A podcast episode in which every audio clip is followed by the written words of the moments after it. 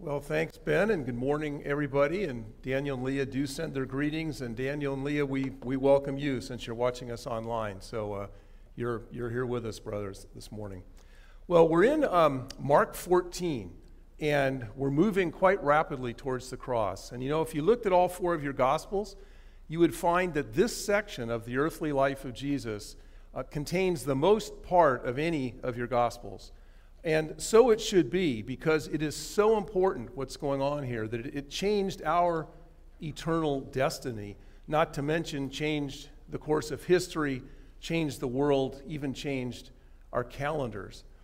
Now, the last time we talked about Jesus in the Garden of Gethsemane, and we saw his humanity there that Daniel talked about as he wrestled with what he was about to go through. And he cried out those words to his Father famous words Not my will, but yours be done. And that is so important because if Jesus had not been obedient to the Father's will on that night, guess what? There would be no salvation for any of us.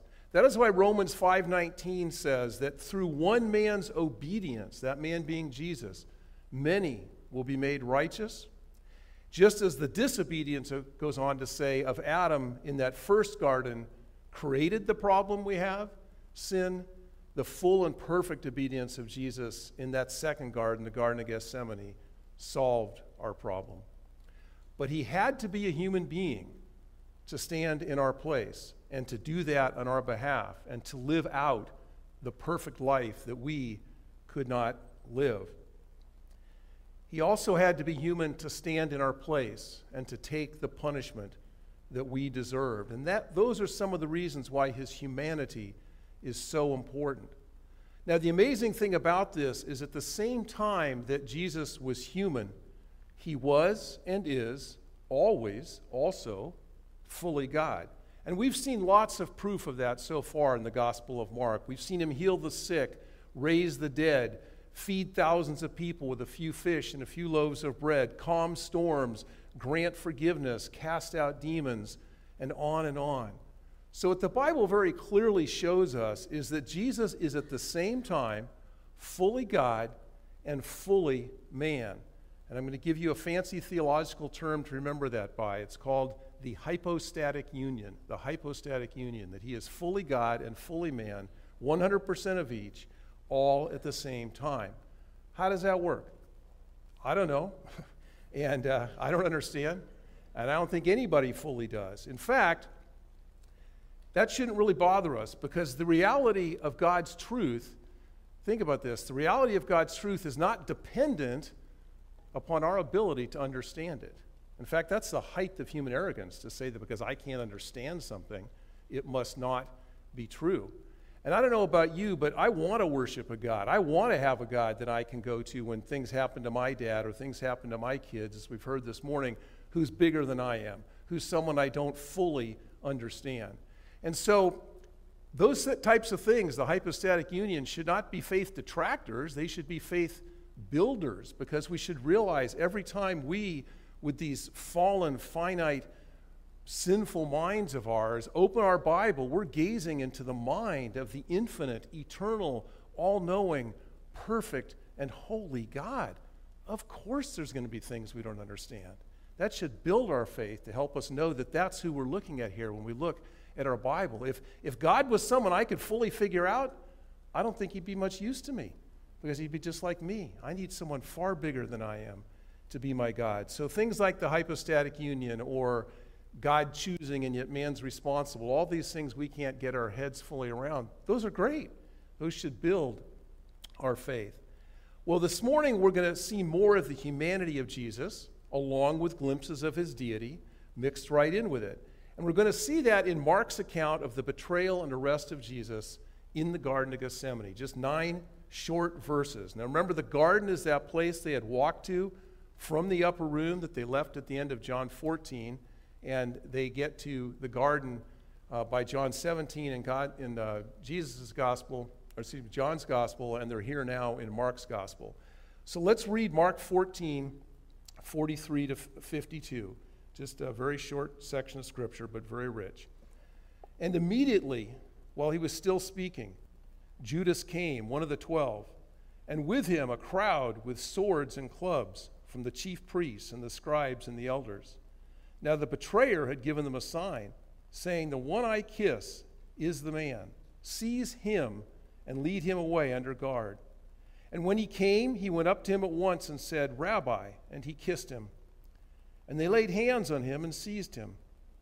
But one of those who stood by drew his sword and struck the servant of the high priest and cut off his ear.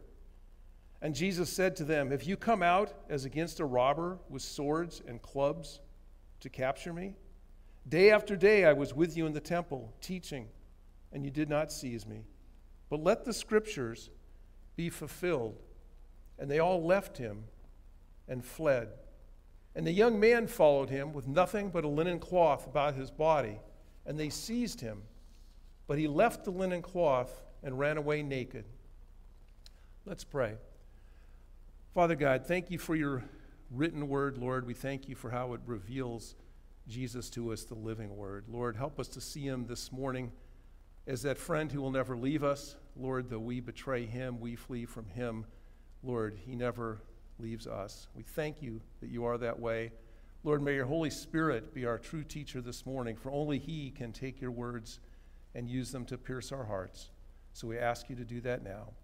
In Jesus' name, amen.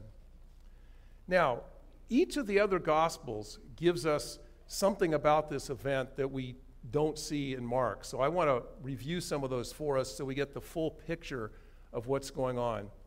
Matthew, for instance, tells us that when one of the disciples cut off the servant's ear, Jesus told him to put his sword back in its place because if he wanted to, Jesus said, he could call 12 legions of angels to come defend him at that moment. Luke tells us that Jesus actually touched the servant's ear and restored it. And John tells us that it was actually Peter who swung the sword and cut off the ear. And that when the crowd first showed up there in the garden to arrest Jesus, that Jesus actually spoke and identified himself, but that the minute he opened his mouth, everybody fell backwards, flat on the ground. So, with that understanding, let's begin verse, with verse 43. And verse 43 begins with these words, while he was still speaking. So we need to ask, what is that talking about? Well, if you go back just two verses to what Daniel finished with last time, you'll see that what he's speaking is in verses 41 and 42, which say this Are you still sleeping and taking your rest? It is enough. The hour has come. The Son of Man is betrayed into the hands of sinners. Rise, let us be going. See, my betrayer is at hand. So, just as he was telling his disciples that he's going to be betrayed, boom, it happens. Judas, the betrayer, shows up. You know, sometimes there's a long gap between when God pronounces something and when we actually see it happen. But other times it's like this there's no gap at all. He says something and it happens immediately the next moment. And that's all the more reason that we need to listen to God and what He has to say and just believe it, obey it, and do it and follow it right away. Because we don't know whether there'll be a long delay or not, or whether it will happen right away. And that's especially true with respect to the issues of judgment that the Bible speaks about and the issue of our need to be saved. Because we don't know when judgment's going to come. There will be a judgment of the earth someday uh, at, at the end times, the last days that Daniel talked about a few weeks ago, and people argue all the time about when that's going to be, what the signs are, and all sorts of stuff. But you know what? There's an end times for each of us here in this room at some moment that's not too far off. Most of us, it's 70 or 80 years from when you're born. And so the issue we need to be thinking about is what am I going to do in that end times for myself, not when this is going to happen for the world. Do I have a Savior? Do I have a covering for my sin? And so it's very important that we listen to what Jesus has to say, particularly when he talks about things like sin and judgment and salvation. Now, note also in this verse that there's a crowd accompanying Judas. They're made up of the religious leaders, the chief priests, it says, the scribes, and the elders, and that they were carrying swords and clubs John also tells us that they had torches with them, for it was at nighttime. John also tells us that there was what he describes in his gospel as a band of soldiers with them as well. And the Greek word that he uses for band is the same word as cohort, and a cohort was one tenth of a legion of Roman soldiers. A legion was 6,000, so a cohort was 600 soldiers. So here is this huge religious crowd, armed itself with clubs and swords, backed up by 600 of the most well trained, well disciplined fighting men on the face of the earth, coming out at night with torches to arrest the most peaceful man who ever walked the face of the earth, who had never once posed a physical threat to anybody. It may sound odd, but it tells us how terrified they actually were of Jesus and what they were about to do. Maybe it was because of the things that they had seen him do. Maybe it was because of the things that they'd heard him say. But they clearly believed, deep down inside them somewhere, that he had tremendous power and that they had better be careful. And that's why they came out so well armed. And that would explain why, in John's account, we are told that when Jesus spoke at first to them, they all fell over backwards. You see, even this large, armed, hateful, unbelieving crowd recognized signs of the deity of Jesus right amongst his humanity there in the garden. Because the truth about Jesus is really not that hard for anyone to see. In fact, Jesus says it's so simple that a child can grasp it. You see, it's just that our sin willfully, or makes us willfully suppress it. In fact, that's exactly what Romans 1:18 says that man knows the truth. We know there's a God, that He made us, that He's powerful, that there's a judgment, but we willfully suppress the truth. Let's look at verses 44 and 45. Here we see that the means by which Judas betrayed Jesus was with a kiss, something that normally would have meant a sign of friendship and affection. Oh, how that speaks of the deceitfulness of sin and the wickedness of our own hearts, that we have the capacity to use a sign of intimate friendship as a tool to betray others. And the sense here is that this, this was not just one kiss. The Greek word is, is as if Judas was kissing him repeatedly. Actually, that's what it says, is kissing him, not just betrayed with a kiss, which makes sense given how dark it was. Remember, this is nighttime, there's no street lights or anything out there because one solitary kiss in the midst of this huge crowd of people was probably not enough to identify who Jesus was. So Judas had to keep repeatedly kissing him until the guards and the Romans and the soldiers could see who it was that they were supposed to seize. In fact, Isaiah 53 2 says this that our Messiah had no form or majesty about him that we would look at him, and no beauty that we should desire him. And so the other thing going on here Daniel mentioned this last week, is Jesus looked like an ordinary guy. He was an ordinary Jewish man. That's what he looked like in his humanity. He didn't look like a rock star or a movie star or some slick, well hair coiffed politician. So Judas had to identify him with these multiple kisses because his attraction was not externally physical, his attraction was an internal spiritual attraction. Also, what Judas did in repeatedly kissing Jesus was a fulfillment of something said in Proverbs 27 6. Faithful are the wounds of a friend, profuse, that means many, lots, are the kisses of an enemy. Now, note something else in verse 45, and it is how Judas refers to Jesus. He calls him rabbi there, which simply means teacher, because that is all Jesus was at best to Judas. When Thomas had asked Jesus a question earlier that night in John's gospel, from which we get the answer in John 14, 6, that I am the way, the truth, and the life, and no man, no man comes to the Father but through me. In John 14, 5, Thomas begins this question about how do we know the way by saying, Lord. He says, Lord, how do we know the way? All the other disciples throughout the Gospels, over and over again, refer to Jesus as Lord. But here on this night, the best that Judas could muster up was teacher. You know, there are many, including those in many religions, who acknowledge that Jesus was a great teacher, but that really means nothing. Someone who truly knows him, someone who is truly in a relationship with him, will want to call him Lord. And it is when we, like Judas, slip away from letting him be Lord in some area of our lives that we then are still capable of great sin and treachery, just like Judas. If Jesus is not allowed to be Lord over our speech, we will sin with our words. If he's not allowed to be Lord over our bodies, what we put into them, what we do with them, we will sin with them. If he is not allowed to be Lord over our emotions, we will sin in how we express them. If he is not allowed to be Lord over our finances, we will sin in how we use or handle them. If he is not allowed to be Lord in our marriage, we will sin in how we treat our spouse. And if he is not allowed to be Lord in our families, we will sin in how we lead them. And the list could go on and on. Now, in verse 46 and 47, we see the crowd now physically sees Jesus.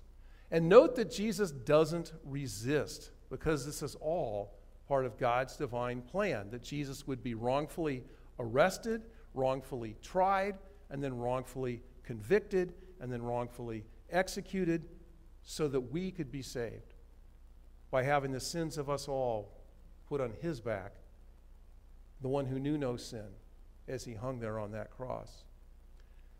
We also here have the act of Peter now in taking up the sword to defend Jesus and doing great damage with it to this poor slave of the high priest. You know, faith and the kingdom of God are not advanced by the sword, they are advanced by hearing the word of God. And that takes ears to hear. And so it's rather quite ironic that Peter's action would have, if not corrected by the Lord, diminished this poor man's ability to come to faith, not increased it. You see, Jesus does not need military help or that which often goes with it modernly, political help, to advance his kingdom. And throughout church history, believing and acting otherwise has always proven to be a big mistake.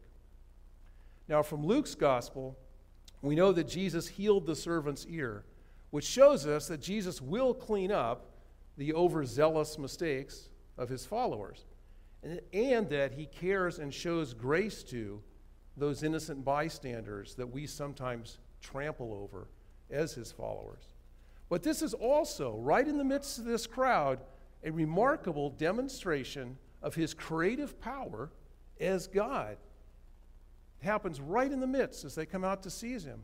And yet, blinded by their sin, not one of them says, Hey, wait a minute. Did you see what that guy just did?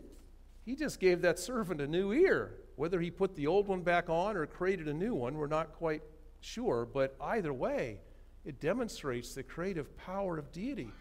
You know, maybe we shouldn't be doing what we're doing. What a reminder that is to us of how our own unrepentant sin will blind us to the acts of God and the reality of God and the truth of God that's going on right in our own midst. It's also at this point that in Matthew's account, Jesus rebukes Peter and says that if he had wanted to do so, he could have called up 12 legions of angels to come rescue him. Remember what I said a moment ago? A legion was 6,000 Roman soldiers. You know how many soldiers that is? 72,000 angels is what Jesus is saying here he could have called upon to come help him. Can you imagine what a scene that would have been if that had happened here? Back in 2 Kings 1935, we have recorded for us that one angel shows up at a battle the Jews were having and kills 185,000 Babylonians like that. So it would have been quite a different scene had Jesus done that. But there's something else to note here, and that is what we talked about a moment ago that Jesus clearly does not need our help in defending himself because he doesn't call for any help here. The other thing to note here is that Jesus, although he has this power to call upon 12 legions of angels or more if he wanted, he doesn't use that tremendous power to help himself. In fact, we never see him use his powers of deity to help himself in the Gospels. Sure, he used them all the time to help others, but not himself. What tremendous humility that shows us. He used his powers here to restore the servant's ear. Earlier in the Gospels, he used his powers as God to heal leopards, make the blind see, make the lame walk, cast out demons, uh, calm storms, provide food, even make wine for a great crowd of people. But he never used them to help himself. And that's part of what Paul's talking about when he writes these words in Philippians 2 6 and 7 about Jesus, who, though he was in the form of God, did not count equality with God a thing to be grasped, but emptied himself by taking the form of a servant, being born in the likeness of men.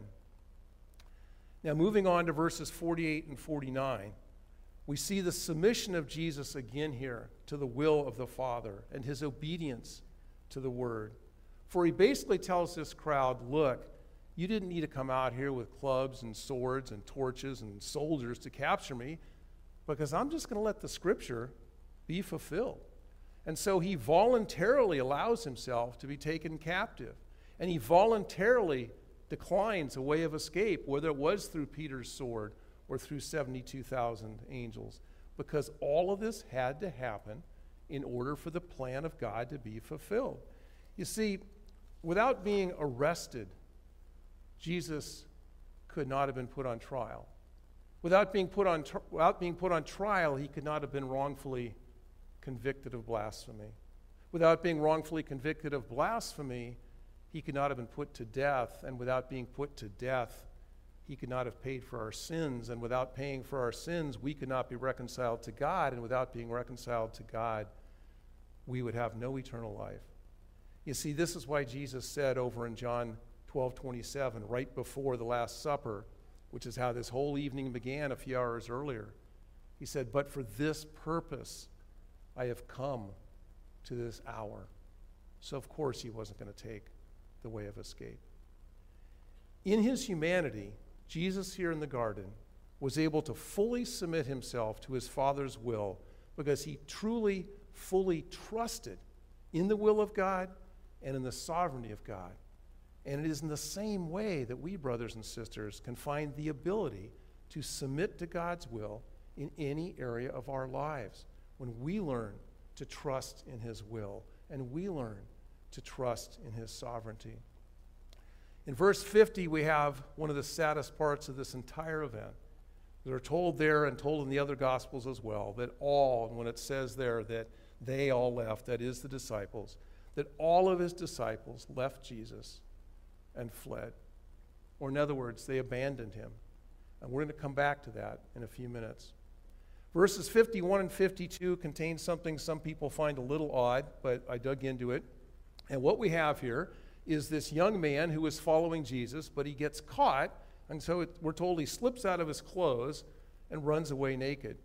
Now, most commentators think that this was Mark himself, and that this was his own way of admitting that he was no better than any of the other disciples. Because remember, Mark was a very young man at the time, and he wasn't one of the original disciples. It is believed that he got most of his gospel from his mentor, Peter. But he was evidently here for this event as some sort of distant bystander. Some commentators would also say that there's some evidence that the Last Supper might have taken place in the upper room of the home of Mark's parents, because later in Acts, I think it's in Acts 12, we're told that the disciples would regularly meet in the home of Mark's parents. And so, if that's true, perhaps Mark had been home. He knew something was going on upstairs. He saw this crowd leave and walk to the garden, and maybe as a curious young kid, he threw on a linen cloth and started following out after them. However, he got there, there he was, and he recounts this about what happened. In any event, the point is that everyone, including Mark, who was following Jesus that night, abandoned him. Abandoned him. And that is what we need to talk about as we consider some of the big picture items from this event after we've now gone through verse by verse. You see, all in one night, Judas was betrayed by Judas, he, or Jesus was betrayed by Judas. He was denied by Peter. and then he was abandoned by all of his disciples. In fact, from this point forward until we get to the cross, Jesus is on this sort of arc or path of ever increasing abandonment. First, by the one who was against him anyway, Judas, then moving to the other disciples who flee in this scene we have before us now. The next morning to the Roman and Jewish legal systems as they deny him all of his rights under their laws. Then to his entire people who reject him before Pilate later that same day and choose Barabbas over him. And finally, and most importantly, to the cross itself, where all the disciples are gone except John. And then, most significantly, when Jesus is on the cross, in his humility, as he felt the weight of our sin on his back and the corresponding judgment of the Father for that sin, which we rightfully deserve, he cried out these words, which expressed his own sense of abandonment by God, of what he was going through.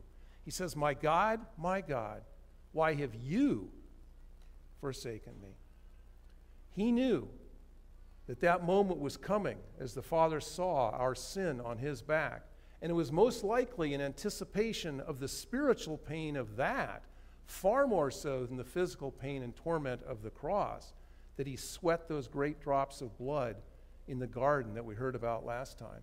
For Jesus knew that abandoned by man and abandoned by God, there he would hang on that cross all alone, so that we could be set free from the horrible penalty of our own sin. As Greg Laurie says, Jesus cried out those words, My God, my God, why hast thou forsaken me? So that you and I don't ever have to so long as we put our trust and faith and confidence in Him to save us from our sins. But if we don't, we will be forsaken by God and abandoned to that place the Bible calls hell. That is the truth which the Bible tells us, and that is the love of Jesus for us, that He has made a way for us to be saved. We just need to take that way and not hesitate. For as we saw in our first verse this morning, we never know how long it will be between the time God declares something and when he brings it to pass. Now, let's consider something else about the humanity of Jesus, and it is this. Because he is human, we can relate to him, and he can relate to us. The, this means that he can fully understand everything we go through in this life, all our trials, all our pains, all our joys. In fact, Hebrews 4:15 tells us this. It says, "For we do not have a high priest who is unable to sympathize with our weaknesses, but one who in every respect has been tempted as we are, yet without sin." And so that means that he understands all of our struggles and he knows how to get us through all of them without sin. So if you have ever been betrayed or let down by someone you loved, by a friend. Jesus, much more so. And you can take that to Him for help and guidance as to how to deal with it. If you ever had your good spoken evil of, as happened to him all the time as his words were always twisted around by his enemies, you can take that to him because he's been through it even more so. If you've ever felt abandoned by those who should love you, or you ever felt all alone, Jesus, much more so, because there he was on the cross, abandoned by all of humanity and abandoned in his humanity, even by God the Father. So we can take that to him. If you've ever felt like you've been treated unjustly, maybe denied some or all of what you thought were your rights, Jesus, much more so. It happened to him there in those trials. And so you can take that to Him. If you've ever suffered for the wrongs of someone else, Jesus much more so, since He suffered for every wrong that we ever committed or ever will commit. And so you can take that problem to Him. No wonder Isaiah 9 6 spoke of Messiah as being our wonderful counselor. And you know what that verse calls him next? Right after wonderful counselor, in the same breath? Mighty God. That means that unlike any earthly counselor, Jesus can not only listen to us as we talk to him about our troubles, but he can actually do something about them because he is God. So I would submit to you here's how you know if a counselor you may be seeing is a good counselor. If they take you straight to Jesus, the only wonderful counselor and mighty God, not to the counsel invented by man. Now, throughout this last night in the life of Jesus before the cross, we see something else about him which ought to encourage us, and which is really the main theme of this message. And it is what a faithful friend Jesus is to his disciples here, and by implication to us. And to see the magnificence of this truth, we need to first consider how much we have been and still can be just like his disciples that night who fled from him. Certainly, that type of behavior marked our life before salvation. Now, we may not have hated God, and I doubt there's very, very many people here in this room that were actual devil worshippers, but we were all, in one way or another, apathetic towards God. And here's the problem with that the first and greatest commandment is to love God with all your heart, soul, strength, and mind. And the way God sees things in His kingdom, the opposite of loving Him is not necessarily, as we would think, only hating Him. It's also just not really caring much about Him at all and simply ignoring Him and living as if He doesn't really exist. And all of us were surely guilty of that before salvation. Yet the Bible says in Romans 5 8 that while we were sinners just like that, God still showed his own love for us in that he sent Christ to die for us. Now, after we got saved, we became friends of God. Jesus even calls his disciples that. That same night in John 15, you can read it, John's account of their walk from the upper room to the garden. He refers to them as friends. But even as his friends, there have been times when we have abandoned him. Either we've denied him in front of somebody, like Peter has, maybe we've abandoned him to think we're going to enjoy the pleasures of sin for a season. Maybe it's to follow the ways of the world, or just when we go for long periods of time without even talking with Him much. And yet He has always remained faithful to us as a friend. Sure, sometimes it may seem like God is far away from us, but the truth is, the reality is, that He's never moved. It's us that have moved away from Him. And so He is never more than a prayer of repentance away. Now, let's see the faithfulness of Jesus as a friend to his disciples in this event that we've been talking about. First, he was faithful to tell them the truth at all times, no matter what the consequences, no matter what the circumstances. Think about what Daniel talked about last time. They wanted to sleep. Jesus told them the truth. You need to pray so that you won't be tempted. Here we are, and at least one of them wants to take up swords to defend him. And Jesus tells them the truth. No, don't do that. You see, as our faithful friend, we can always count on Jesus to tell us the truth.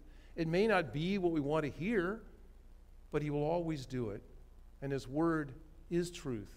That's what John 17, 17 says. And his truth will set us free. Secondly, Jesus stood up for the disciples, even though they were about to flee from him. For when the armed crowd came, we see that he voluntarily let Judas kiss him. And in Matthew's gospel, he even steps forward and says, Here I am, I'm Jesus. So that they would let his disciples go free and take only him. And so that this would all happen without a fight, because that would have likely gotten all the disciples arrested, and who knows, maybe even crucified the next day as well.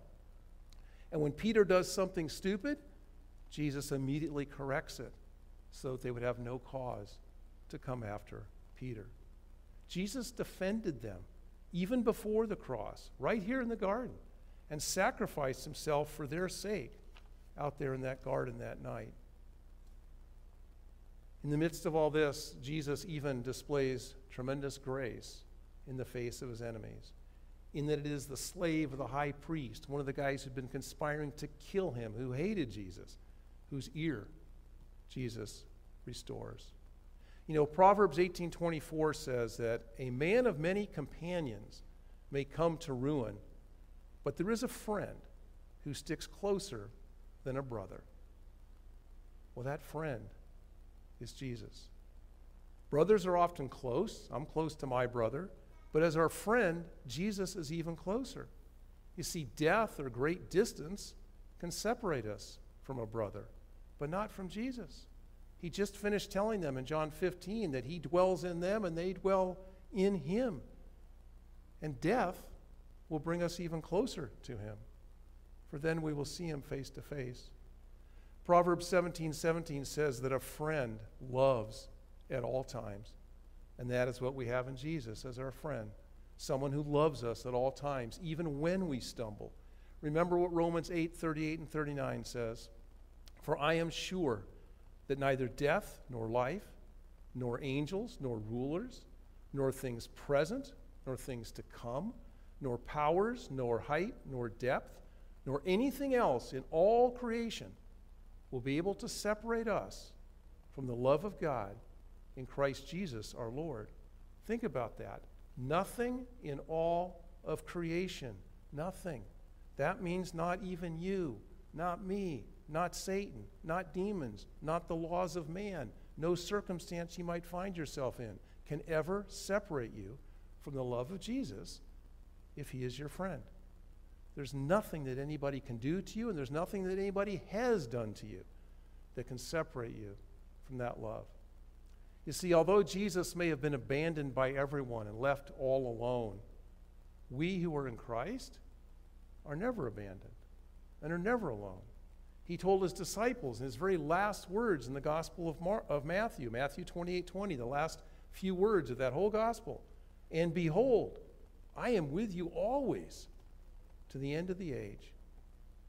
In both the Old and New King James translations of the Bible, we have this statement in Ephesians 5 6 that God has made us accepted, accepted in the beloved.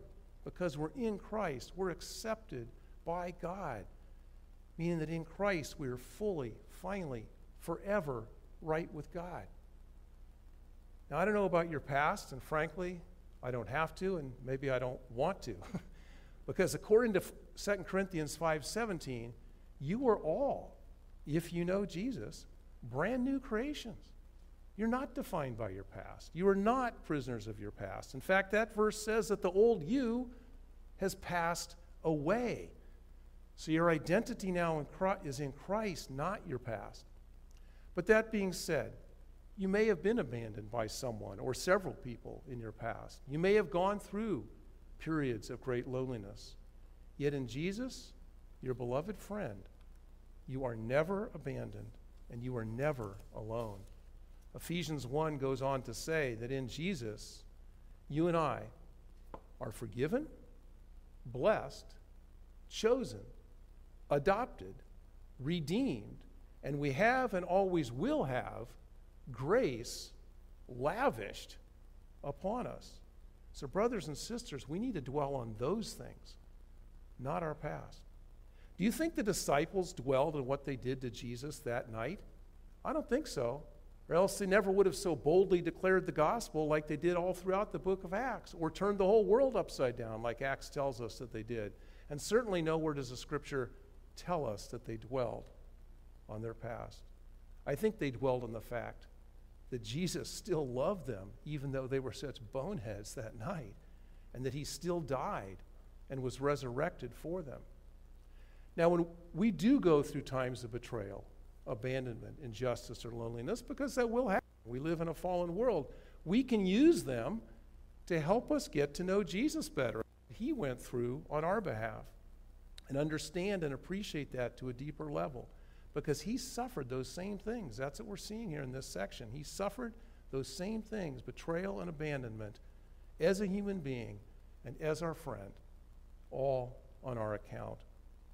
Because of his betrayal and his abandonment, God will never betray or abandon us. And we have someone in Christ who will stick closer to us than a brother because the injustice that he went through we will never have to receive God's justice for our sin that we so rightly deserve because of the loneliness that he went through. We have someone in Christ who is with us and at all times. You see, what Jesus wants with all of us, you hear this word a lot, but I want to unpack it. What Jesus wants with all of us is to be in a relationship with us.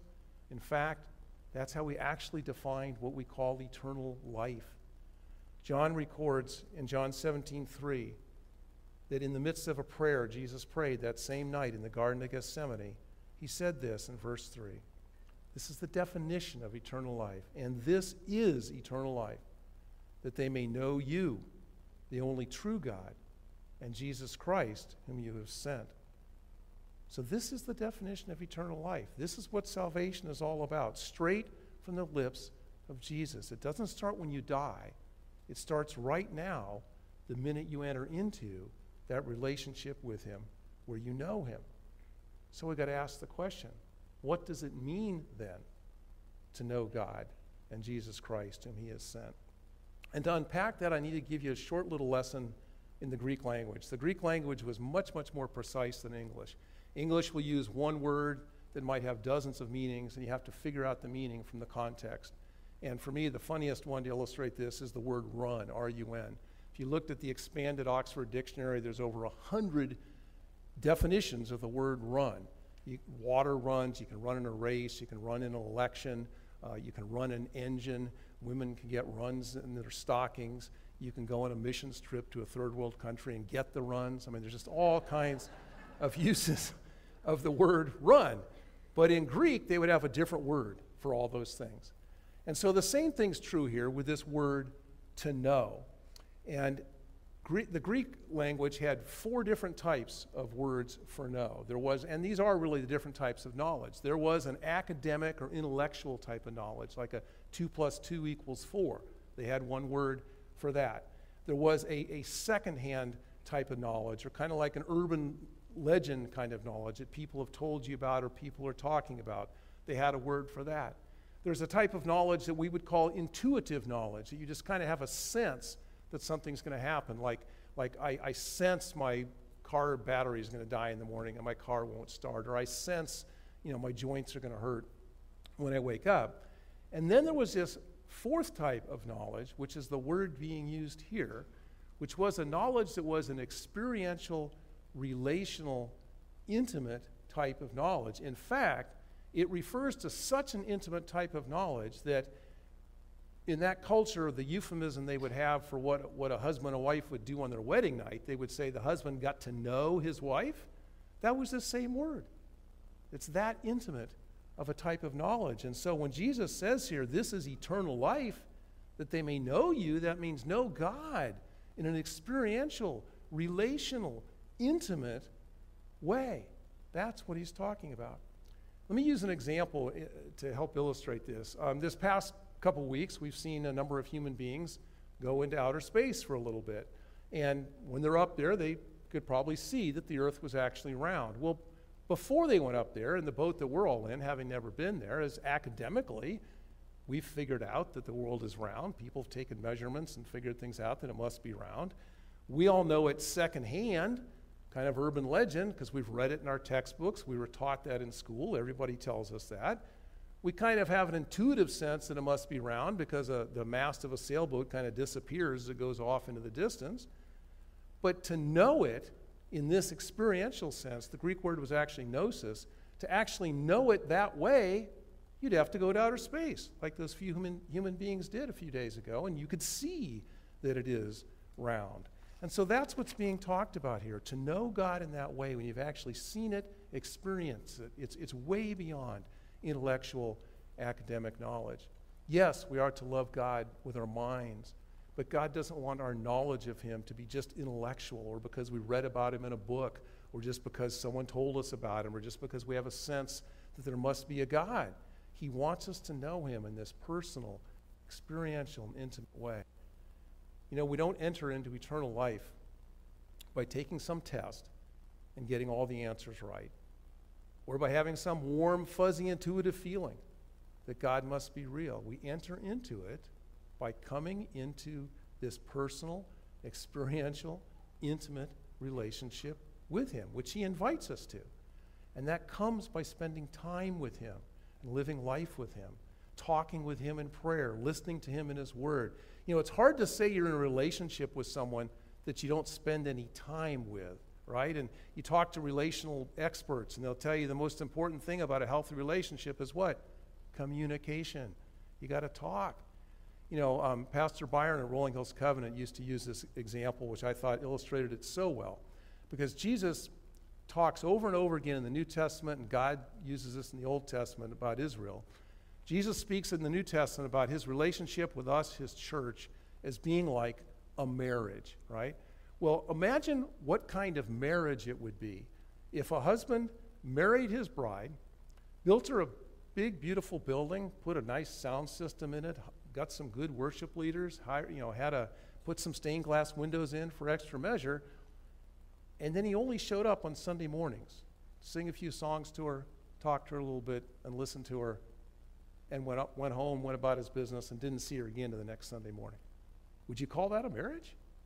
Probably not. And yet, for many of us, that's what our relationship with Christ is like. It's limited to just that. And Jesus is calling us to something much more, much deeper, to enter into this living, vibrant, experiential relationship with Him. Now, note that John 17, 3 speaks of knowing God and Jesus Christ, whom He has sent. Why is that added on? Why does it say, and Jesus Christ, whom He has sent? Well, think for a moment. What is the one thing that prevents us from knowing God and being in a relationship with Him? It's our sin, right? He's holy. He can't have any sin in His presence. Well, who's the only one who can take away our sin? Jesus Christ, because He paid for it in full and forever.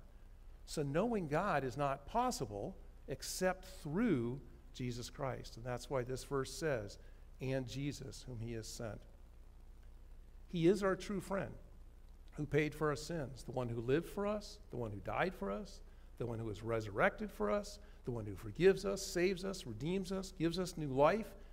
The Bible even says he intercedes for us, he prays for us, even when we forget to pray for ourselves.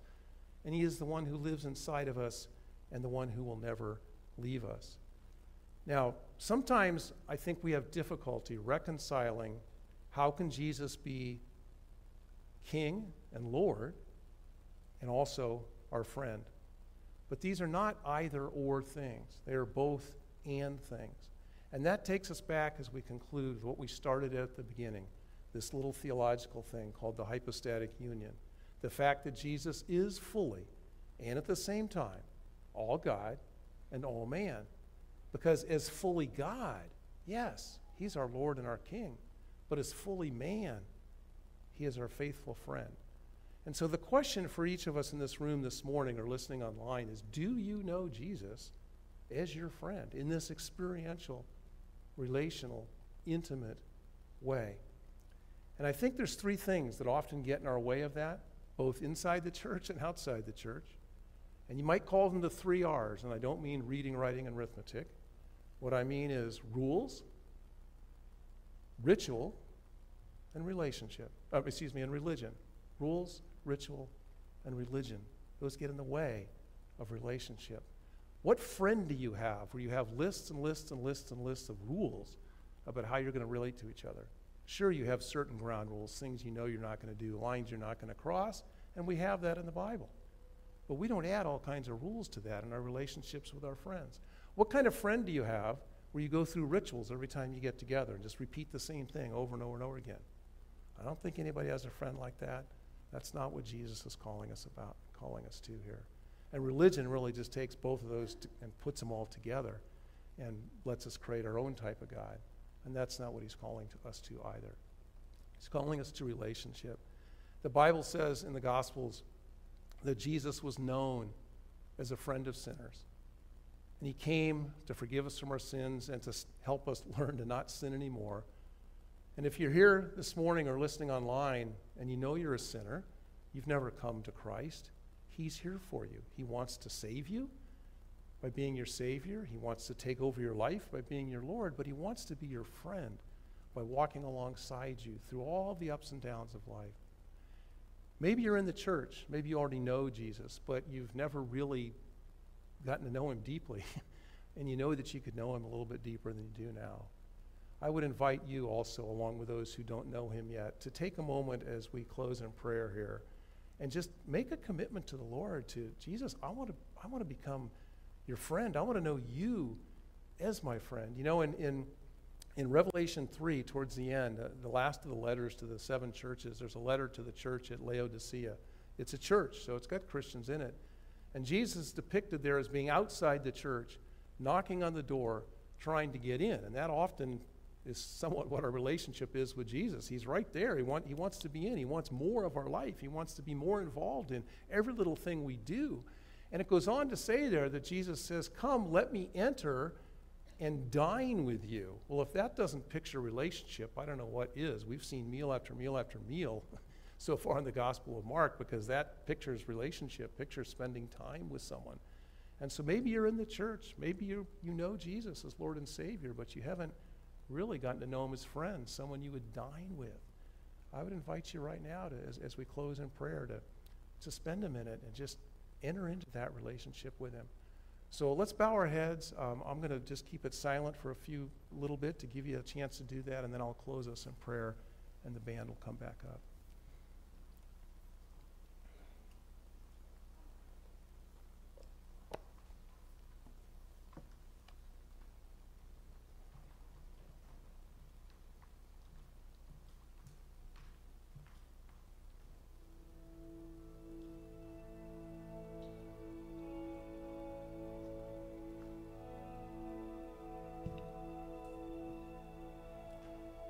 Father God, thank you that you sent your Son Jesus to be the friend of sinners. Lord, many of us here have found him to be that kind of friend as we have confessed our sins, come to Jesus to forgive us from our sins, and entered into a relationship with him. And Lord, we praise God for that. We know there also may be some here or some listening who don't know that yet. So, God, I pray you would send your Holy Spirit to them right now that you would move them to their knees, Lord, to accept you as Lord and Savior. And Lord, for many of us here in the room that do know you, we just confess we've let that relationship get stale. We've gone from Sunday to Sunday to Sunday without talking with you, without listening to you. Lord, forgive us. We know your death on the cross pays for that, that sin as well, for all the sin we've ever committed. But Lord, help us by the power of your Spirit to want to spend more time with you, Jesus. We know you want to spend time with us. May we have the same passion to spend time with you. May each of us commit to do that more in these coming weeks through quiet times of prayer, maybe through a walk just talking with you, time in your word, maybe reading a devotional, listening to a sermon, talking to other Christians. Lord, help us just to find you everywhere and to be with you everywhere we go. We love you. We praise you. We thank you for these amazing words from Mark. We thank you that you are a faithful friend who will never leave us. Amen.